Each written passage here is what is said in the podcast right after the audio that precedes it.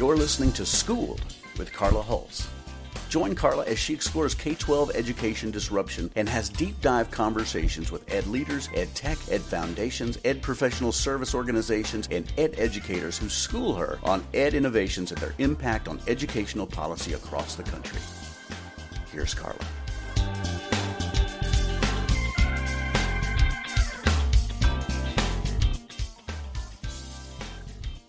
I'm Carla. In today's episode, me and my guests will discuss education reform.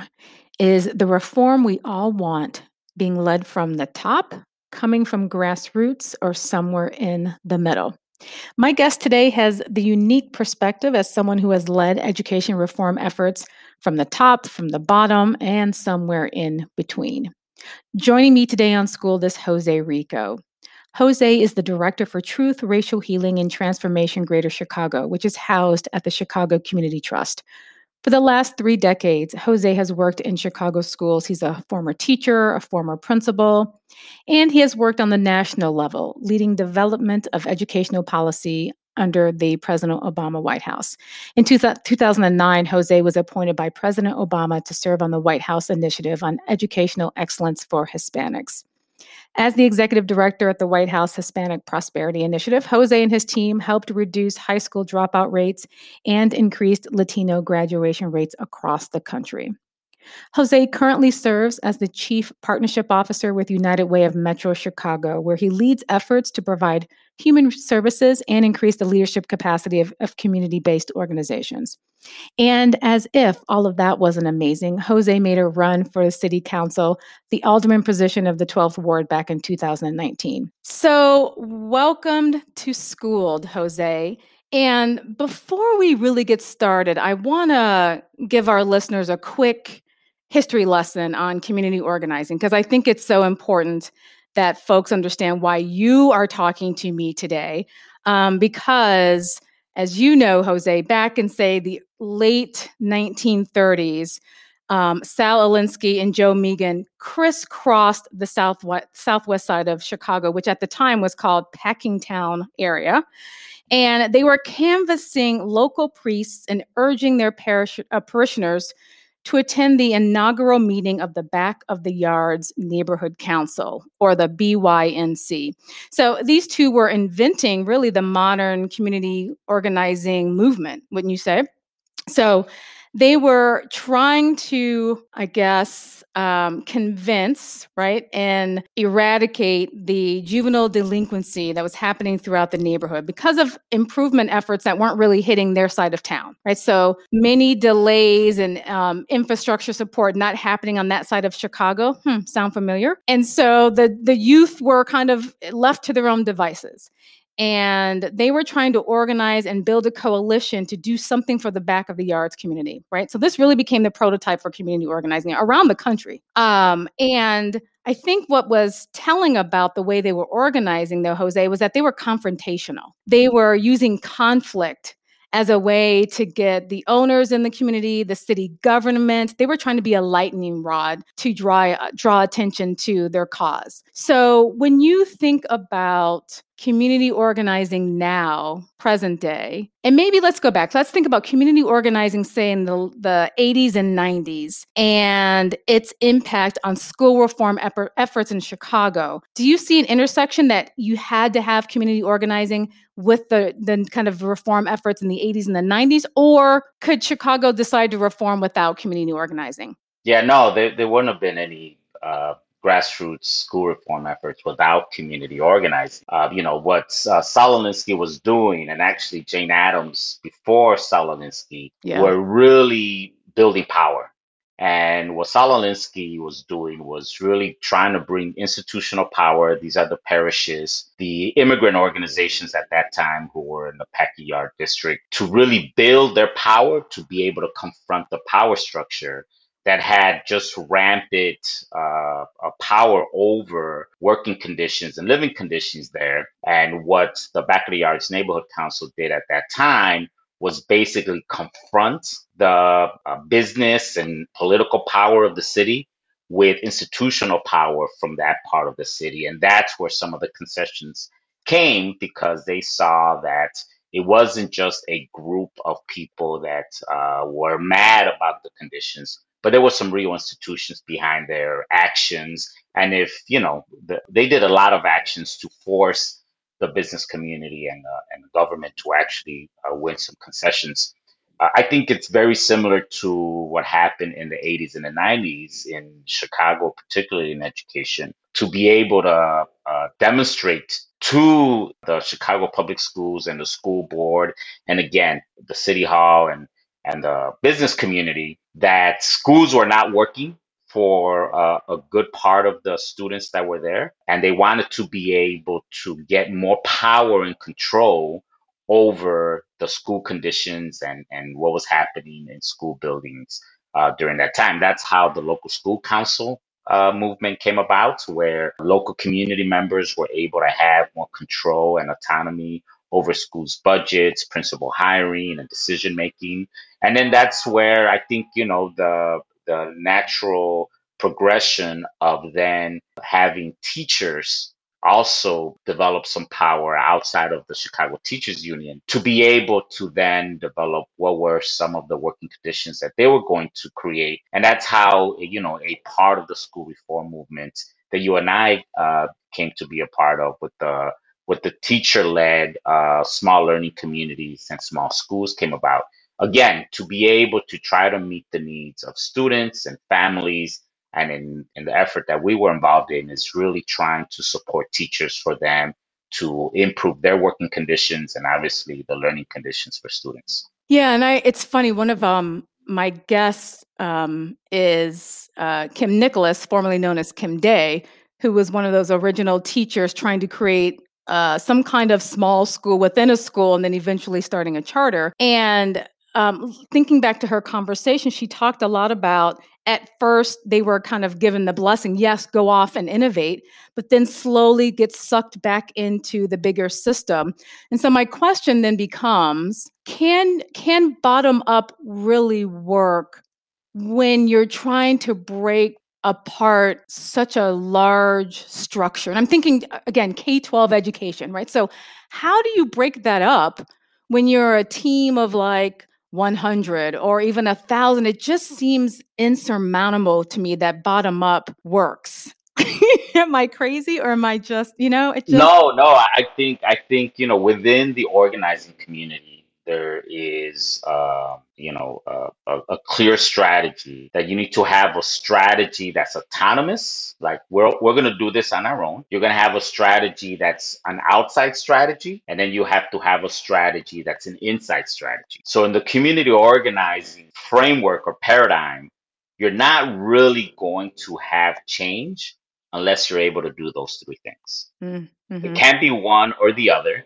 It mm-hmm. can be two. It has to be the three, right? Because you have to be able to demonstrate to the system we have people inside that are going to support us. Yeah. We're going to create hell for you on the outside. yeah. And if you don't do either, we don't need you and we're going to do our own thing. And I think we've seen that play over, over, and over in our history. This is why in many school districts, you know, in, in California and in other school mm-hmm. districts, you have these small little school districts that have yeah. broken away from larger school districts because the activists, the parents, the interests are like, if you don't do what we say, we're going to create our own little school district. So we could exist without you. Right. Yeah. And now you're seeing a lot of examples, you know, in different school districts right now, particularly on this critical race theory thing, yeah. where you have uh, parent groups being agitators but and mm-hmm, then they're mm-hmm. also electing board members, right? So you have to have those three components to be an effective community organizer. When I, you know, when I went into the school reform movement in Chicago, I was a teacher in the Acorn Charter School. And Acorn, you know, well, for yes. many people don't know who Acorn is, but Acorn was the national grassroots community organizing group that basically created its own charter school to basically create. It comes from the the uh, external pressure, and we could mm-hmm. do it without you. And so right. I started as a teacher in an Acorn charter school in Little Village in Chicago, and I saw firsthand how you could be autonomous, but you're gonna have less resources, Right, and it's gonna be right, and the working conditions are gonna be rough, right, right, right. rough. But but you have to have those three components if you really want to make systematic change. Yeah, okay, so th- I'm glad you brought that up. So, okay, so let's jump, let's fast forward a bit, Jose, in your life, career trajectory. And you move into the system when you start up MAS, right? Mm, Multicultural Arts School um, in Little Village. Um, but mhm. that school in itself was another community organizing, a success story. But then what what propelled you to think that, hey, we can do it here? We can create four small high schools in Little Village and sup- and have the resources. I mean, you guys were backed by a major foundation. I'll leave their name out, right? Mhm. Um, but you guys got a lot of money. So did you think, okay, now I think we've cracked the nut. We can figure this out? What propelled me to really dedicate my life to education was that, that as a child, I hated school. I mean, Mm, I was one of those uh, immigrant kids whose name was taken from him, right? So I, I wasn't Jose Rico, right? right. Um, Joe was already taken, Joseph was already taken. So, right, I was just Rico. Um, so who who there was no bilingual staff in my school when I was a student. The only bilingual staff in my school, they were not even the cafeteria workers, they were the janitors. Um, and my teachers cannot communicate with my mom. So I was one of those students that was the last student in the school, and the I I was literally the I would run out of school every day oh, because I just did not want to. I was placed in a special ed classroom because I didn't speak English. Mm, Uh, so they put a bunch of the bilingual students in the special ed classroom uh, with a teacher that didn't really speak Spanish or didn't know. So most of my schooling, uh, I had a very, I had a terrible experience. It wasn't until I was older, I went to high school and I went to college that I realized, wait a minute, schooling could be actually something that's enriching, that's wonderful, that elevates your consciousness and you become aware and get to socialize with people from different different backgrounds. So the reason I went into education was because I did not want uh, another child to have uh, the terrible schooling experience that I had, right? And so that was really my impetus for being in education because I went to school for engineering. Uh, and instead right. of going into engineering, I became a high school science teacher at my neighborhood high school. So the opportunity for me to really go and uh, back to my community and help design a school with my community members, I think is something that I knew I've al- I knew I've always wanted to do. I Uh-huh. just didn't know how. Yeah. And it was fortunate. I was fortunate that during that time there was a group of parents, um, uh, mainly moms in Little Village, uh, 19 of them that went on a 21 day hunger strike against Paul Vallas to open up a school that was originally designated. There was originally $60 million uh, earmarked for that school in Little Village, but that money was instead taken to build uh, a school in the gentrified Cabrini Green neighborhood, a Walter Mm-hmm. Payton school, and then Mm-hmm. on the north side, North Side College Prep. And so the money from Little Village was taken away. And so these moms went on a hunger strike and an incredible organizing effort. And I came in to help them design uh, what the campus will look like. Yeah, it's it's interesting that you bring up that story, which was um, amazing at the time. And again, it's this this is always my struggle because I always see that there should be a role in the federal government or some higher entity. It doesn't have to be the federal government hmm that is always looking out for equity and access. If someone were looking out for that, they would have said, you cannot, and it, this is what it is, steal that money and put it yet in an over-resourced community because yes, it's in the Cabrini Green neighborhood, but Walter Payton is a selective enrollment school. Looks nothing like the kids who live there, right? And So it's like, Cabrini Green was gone by that time. right, all the buildings have been gone, the neighborhood Yeah. had been demolished. So who's looking out except for folks in Little Village who are who are starving themselves for almost 20 days for a school? That just doesn't seem right to me. So again, I'm like, who needs to have some oversight for equity? And is it sorry, Carla, you just every man for themselves? it's the capitalistic you just kind of pull yourselves up by the bootstrap and if you live in little village or if you live in lawndale or if you live in austin you be damned and if you have a school good for you. If you don't too bad. Or should there be some role for a something i don't know what that thing is to always have their eye on equity and access? I don't know what the question is but that your example of of the creation of little village literally because your money was being stolen then the community has to you know literally almost kill itself in order for a school to be built so uh, i don't i don't know yeah no you know i um, when i went to dc and, and and worked at the federal government uh, I really got a, a good sense or a, you know, an idea of why local control is such an important component of the educational system here in our country, right? Why uh, school districts exist, why the states are the primary drivers of education policy, and basically that the federal government provides some, not even any oversight, right? Some guidance. no, I, yeah right? It's not even oversight, right?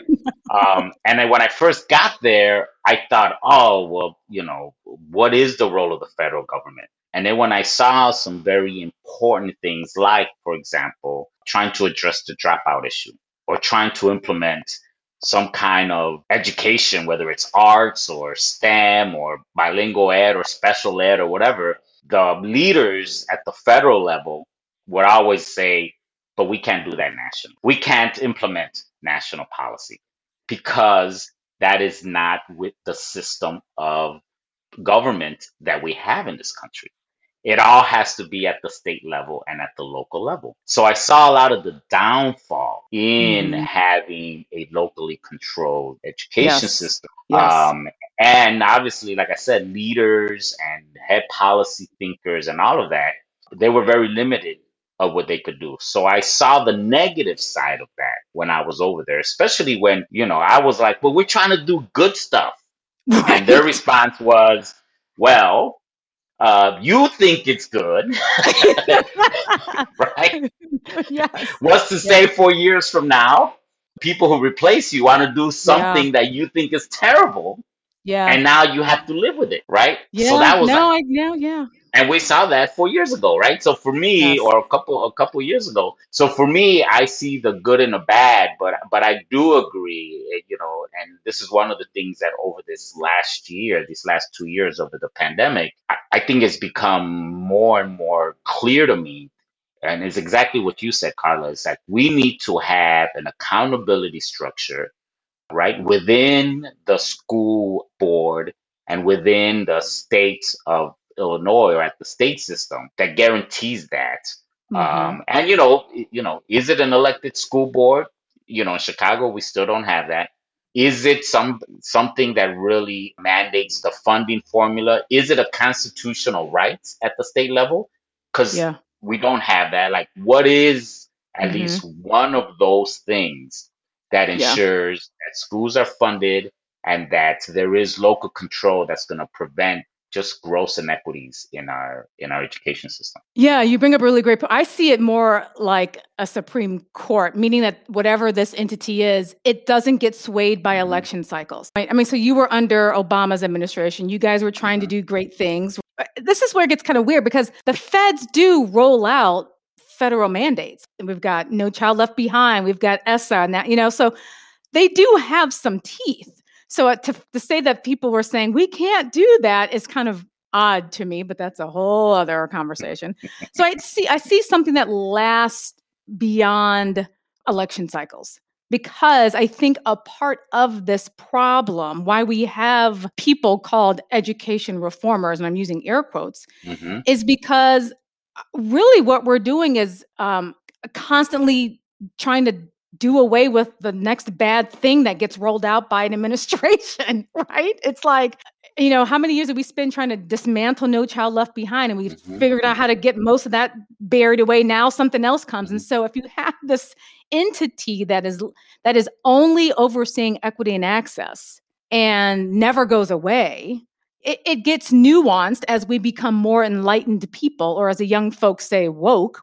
Our our eyes are opened more. It may expand a little bit, but um, otherwise, because what are we reforming? It, we can't just be reforming STEM. Right. We want STEM, or we we want uh, Black Studies. Right? It's it's Mhm. bigger than that, and Mm-hmm. so it can't. You can't leave up the the the found the fundamental changes that need to happen in K twelve education up to community organizers, Right. school boards. You know, it just that doesn't sit well with me. I. No, I so agree. And yeah. Okay. Okay. Go ahead. I agree. I agree because what we have now are 54 education Yes. systems in our country, Yes. right? Uh, because we have the 50 states, Yep. District of Columbia, Yep. and the territories, Correct. right? Because Puerto Yeah. Rico's system is very different from everybody else, and then the other territories is very different. And then you have the the uh, the uh, air- the military The DoD system, Yep. Yeah. which is Yeah. very different. So that's It 50, we have 54 Yeah. education systems in our country. And I agree. I think that we definitely need to have an amendment, another constitutional amendment, Yeah. or a Supreme Court decision because you know to get to get Congress to put a constitutional amendment right now. And then Yes. I just don't see that happening soon. But I think you are absolutely right because if we don't do it at that level, the, the funding, we don't have the adequate funding. And then we also need to fundamentally rethink our education system because, you know, you and I studied it for a while. Like, we are in such an archaic We education are. system that is serving a group of folks, but the majority of the people that are in the public school system are not being served by it well. Correct. So let's talk about that rethinking. What because I have my own ideals and I started to share a little of those in my first episode where I talked about this this design flaw theory, right? So uh, let's get our let's get our hands around this. What is it that we would reform? What do you think needs to be reformed? Let's start putting some stuff out there, Rico, so we can you and I can change the world. We're back at the small schools workshop. We're trying to change the world. Well, so so let's let's look at how education gets built in our country. You, uh, it's the economic, it's the political economy, it's the ideology, Mm, um, and then mhm. it's obviously the societal. What is the societal purpose of education? What's the political, uh, economic uh, benefit? Uh, uh, who's it going to serve? And it's what's the ideology that we are uh, trying to implement. So we need to be able to answer, from my point of view, in this moment in time in history, what do we need in those three spheres to prepare the students that we have for the next 12, 16, 20 years to be able to shape the history of our country, right? And for me, you know, what one of the things that I learned and you know, when I took a trip to Cuba to, to look at their education system, I saw that play out in a very clear way to me. That uh, that was the first time I've experienced a national education Yeah. system, right? Yep. And then when mm-hmm. I was at the Department of Education, I went to Mexico and met with the Minister of Education there and understood how their national education system works. And the one thing that was really clear to me for both of those systems is that their ideology of what education is for was Yeah. crystal clear. I don't, if you were to ask 10 people in our country, what is the ideology of our education system? Half the people will be like, "What do you mean by I ideology?" know, I know, right? exactly. Right? Yes. So- sad. So that was that's one, and then and then let's not even talk about political economy Yeah. or or how do we des- define our society. So, for example, you know, when I uh, opened, So Jose, uh, you say yeah. this. That I mean, so so that's depressing. So so so what? I we've got to get out of this now. We can't continue with the current structure because I- and I don't know who I had this conversation with the other day where they were saying, "Well, you know, Carla, it does work for some." I go, "Yeah, yeah, yeah." I go, "My kids did fine." Right? mhm. But it wasn't necessarily the schooling they received in the building they went to. It was the other experiences and Mhm. the, the the the resources I could put behind if they needed it, tutoring, all the sporting stuff that they needed. I mean, it was all the other stuff that we were funding separately. I go, so if we want to be really real, public school, if you had nothing outside of out of the school, but really doesn't work. Um, right. Even for kids and gifted and talented and all that stuff, they're still getting help outside of school and experiences yep. outside of school. So, so if we can't even agree that it's not working, do we just try to still create this kind of nationalized education system? How do we even start there? I, I think it goes again. I my frame of reference is in those three pillars. What is the society that we want to inform the education system and how do we want the education system to inform our society, right? And so for me, what I'm very clear about is that we live in a multicultural, multi ability society. And so our education system needs to reflect that without question. So that mm-hmm. means that those students that need more services uh, mm-hmm. and resources should receive them in our public education system. Back to your point, right? Yeah. Another belief that I have is that we should really have a society and a, an education system that's not winner take all. Yeah. That's not about those who have the most should get the most. Concepts and ideas that to you and I are pretty yeah. basic stuff. Yeah. I mean, the majority of people would not agree with those things. Correct. And to me, that's the problem. To me, that's the that's part of the fundamental issue is that uh, which again goes back to your uh, part of your solution is we need something that's bigger of yeah. uh, an amendment or a Supreme Court opinion to be able to mandate those things. Because I don't know if a bottom up approach will get us there. Uh, yeah. Uh, but I also don't know if a top down approach will get us there either. So if we were to, I okay, okay, okay, okay, okay. I think I, I think I see the light. I'm feeling really positive here. So though, do we need the bottom up and maybe folks in the middle to keep elevating this message that you and I are talking about to get to the top so that the top can say, "Oh, we we as members of Congress or whomever we now agree with you. We now see that we need to have an amendment because otherwise, are we going to leave it up to the folks that we've elected or to one day get struck by lightning and go, oh, yeah, we need more of a nationalized approach at this? So we have to be on the ground kind of beating the drum. How is this change going to happen though? Yeah, no, I mean, you know, I go back and forth and again. So this year, these past couple of years, has really been an eye opening for me around the role of school in our community because of the pandemic. Yeah. I mean, here in Chicago, I think we missed an incredible opportunity for our schools to play a critical role in the well being of our students and our families. Now, you know, the schools did a lot of things. You know, they they um, provided free meals to people mm-hmm. during the pandemic. They, uh, the public schools in the city got internet connection for close to 60,000 families that were not eligible for that. They were able to, you know, keep people on the payroll, our employees in CPS. It's an important part of, of our city's economy in terms of the people mm-hmm. who work there. So people were still working.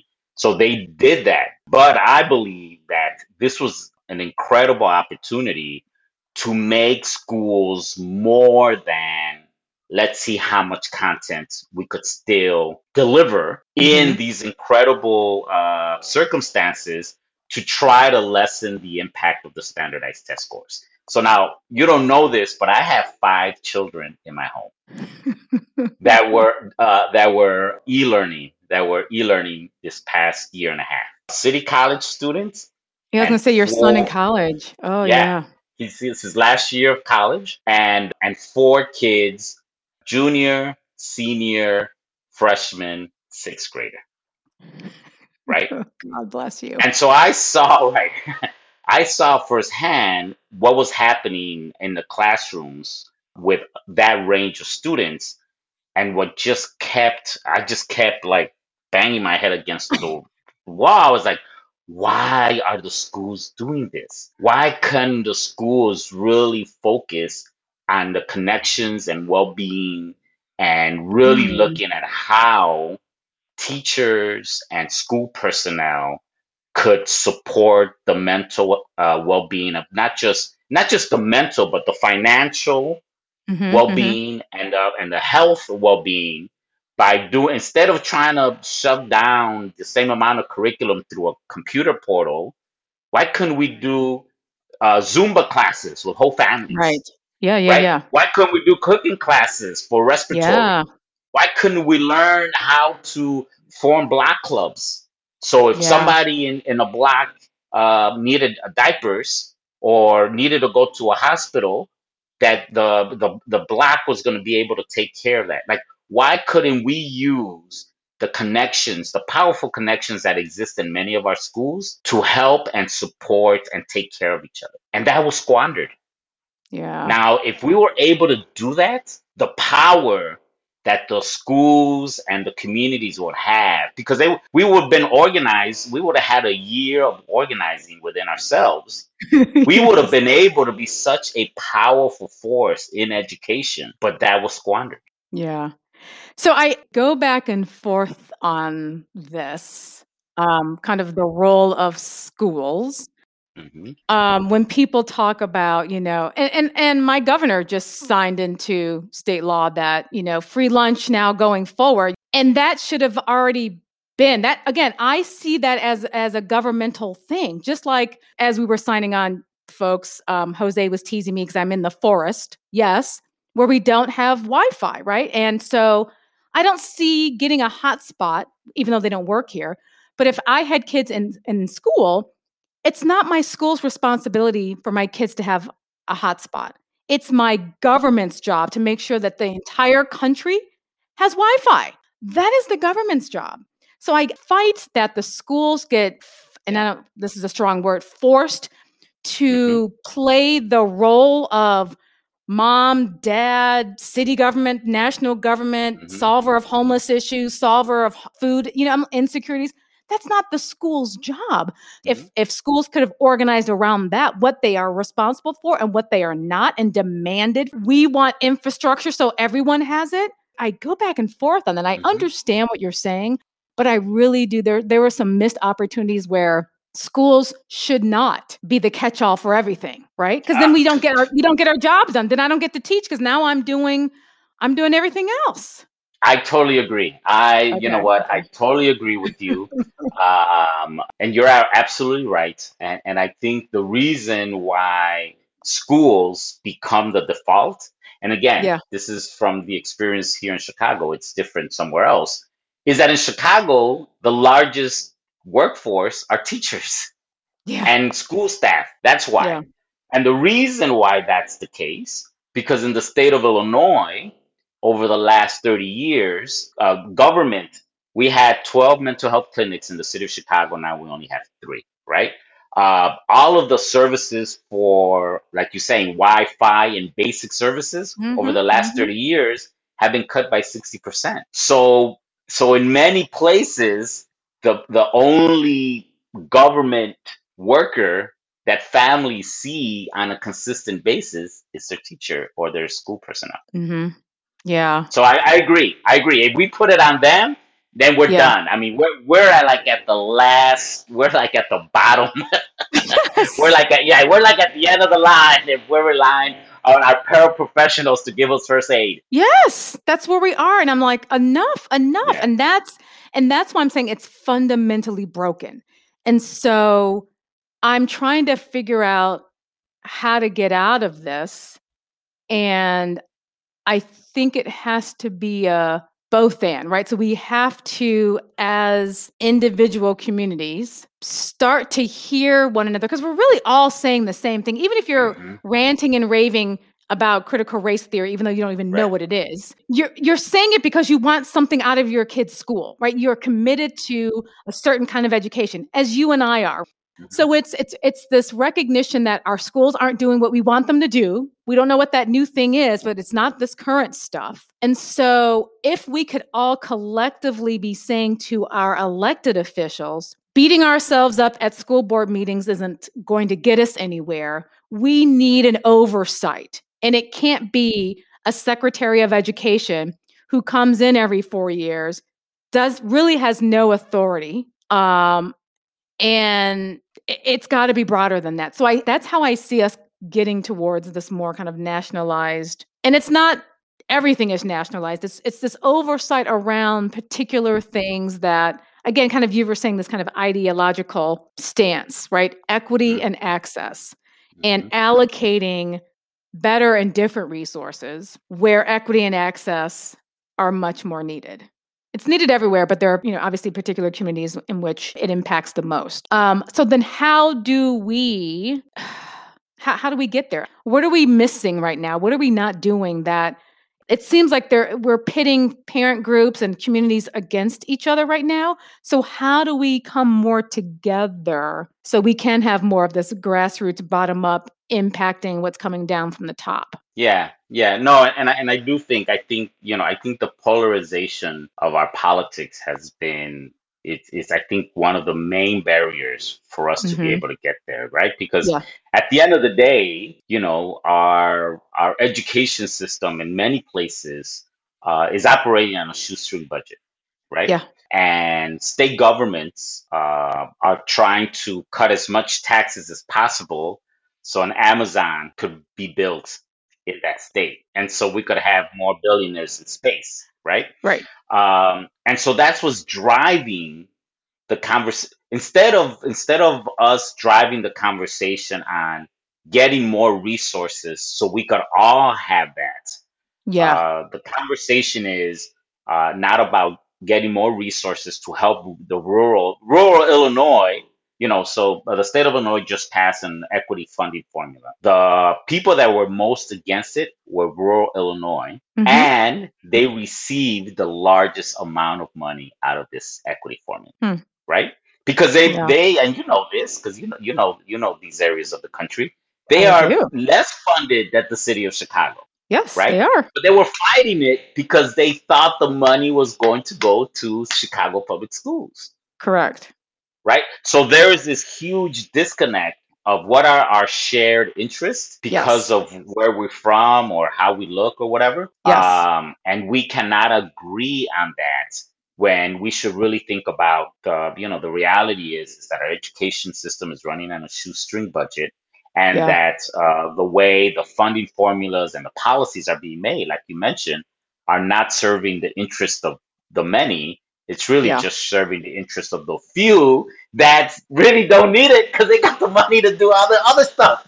They do. Yeah. So so again, maybe it's in our maybe it's in the ways in which we are organizing and and that's kind of the Right. downfalls of community organizing because it is your community. And so you tend to be insular. So how do we how do we step outside of our communities when we're trying to community organize around the same things? Like so how do we do that? Yeah. So, you know, and, and you know this in California, um, the way to, because you have to do statewide efforts, right? Yes. And in order to do a statewide effort to get people from rural, suburban, and city to be able to just see an issue and Yes. understand each other's issues and really look at what's actually happening just to do that and a very basic awareness and understanding level Yeah. takes tens of millions of dollars per year of sustained funding to do that. Who is doing that?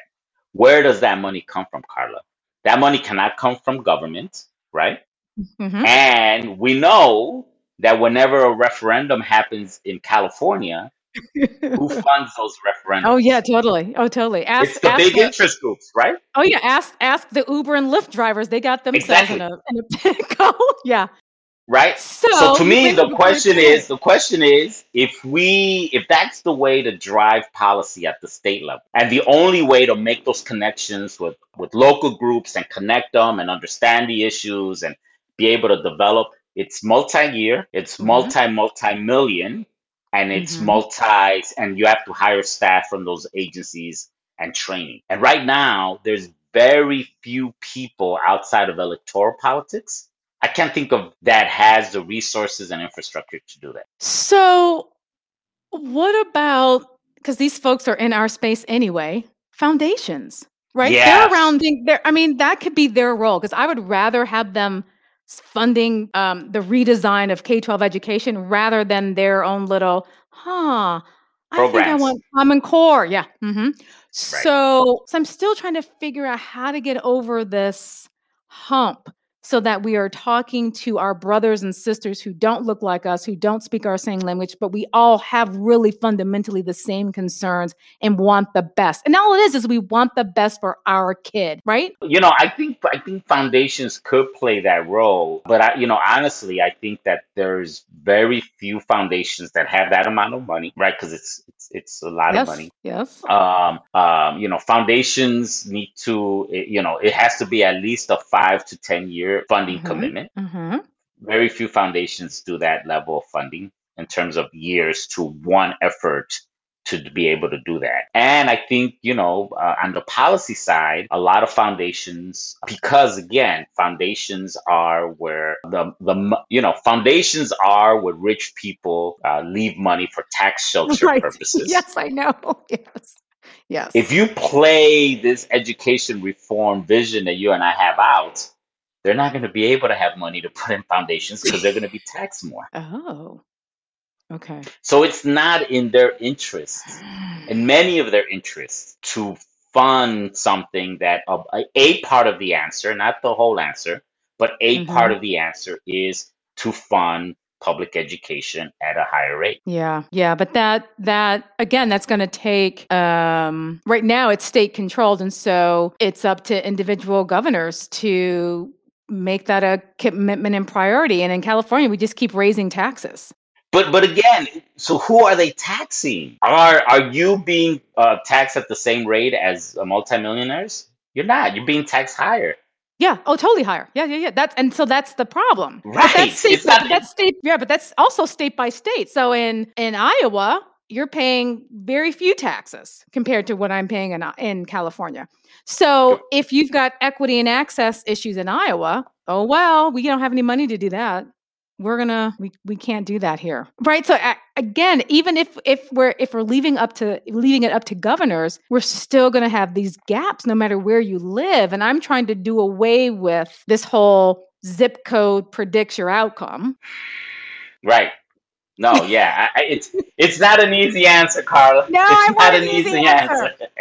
You worked at the White House. Were, I mean, when you were at the White House, were you guys having these difficult conversations, or were were people just so worried about making sure he got elected again? I'm trying to figure out. where they're just like next? We're trying to ramp up for the next election. I I hear you, Jose. That's really lofty. Sorry, we can't tackle re- reforming all Yeah, of K-12. we- I was never I was never in a conversation where we were uh, talking about the election and Oh, what we okay. needed to do for it. Never, never in those conversations, and and we were very clear. Uh, and you know, in a year before the election, because I was there for uh, both terms. Uh, I Mhm. left after the first year of the second term. The year before the reelect, those conversations happened um, on a Saturday uh, Mm. with a different group of people that was focused on the campaign. It didn't happen with people like me and others who were focused on the policy. Okay. Um, so that was it was a very clear That's that's separation. promising. Okay, that's that's Yeah. exciting. Yeah. But the thing that we did talk a lot was what were the priorities. And so, for example, one of the priorities on the education side, right? Because it's it's very clear at the national level that on the education side, you know, the big goal when I was there was to once again have the highest college graduation rate in the world, right? hmm And at some point, we had the highest graduation rate in the world.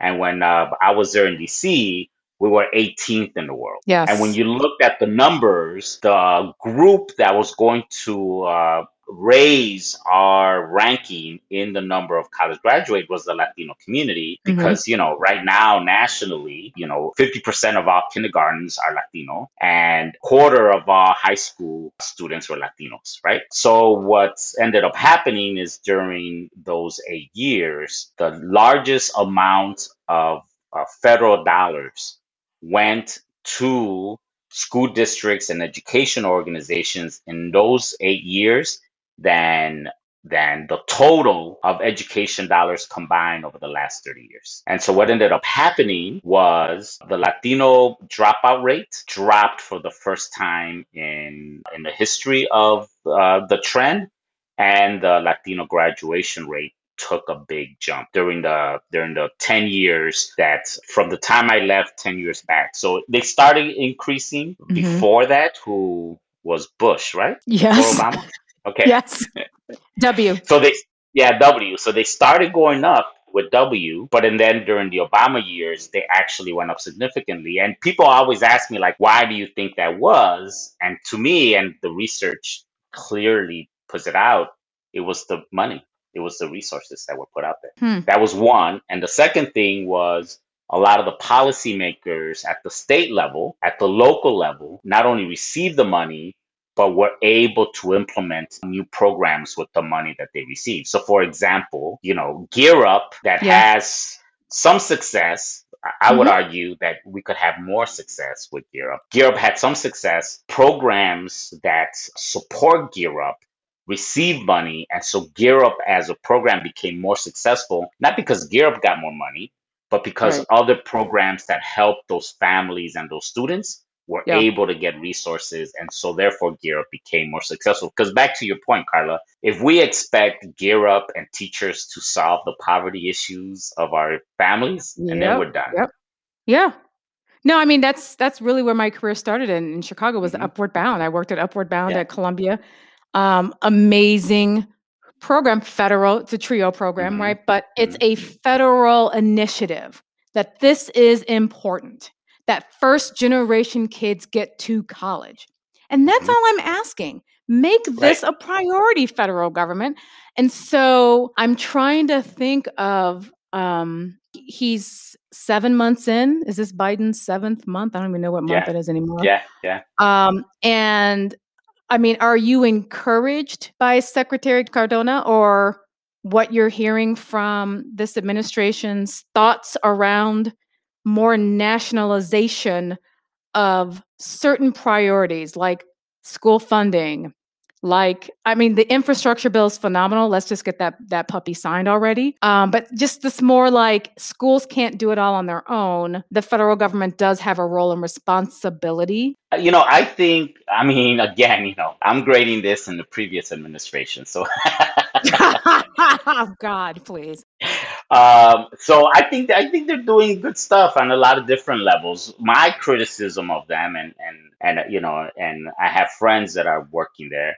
Uh, my criticism is again back to our school reform question: is they are not addressing the fundamental problem of Washington, and it's the Mm. filibuster and Mm, it's mhm. the the voting rights because the Voting Rights Act and the filibuster, if you don't address those and stop playing these politics of respectability, it don't matter Yeah, what no point. Programs it you put up. Right, It doesn't right. matter. You're, It doesn't right. matter. You go ahead, you could double the budget for Trio.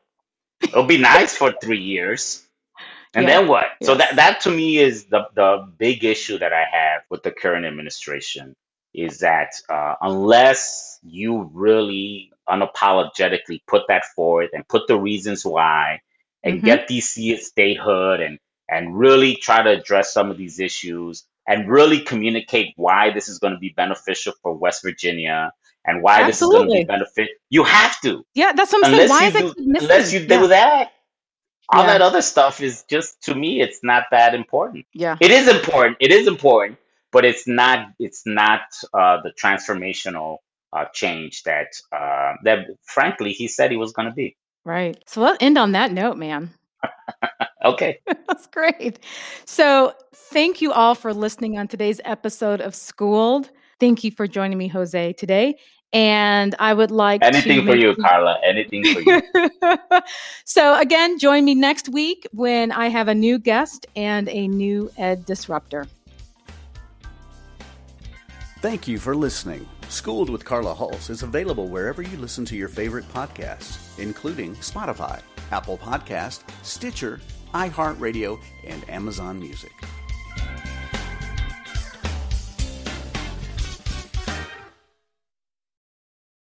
This podcast is a part of the C Suite Radio Network. For more top business podcasts, visit c-suiteradio.com.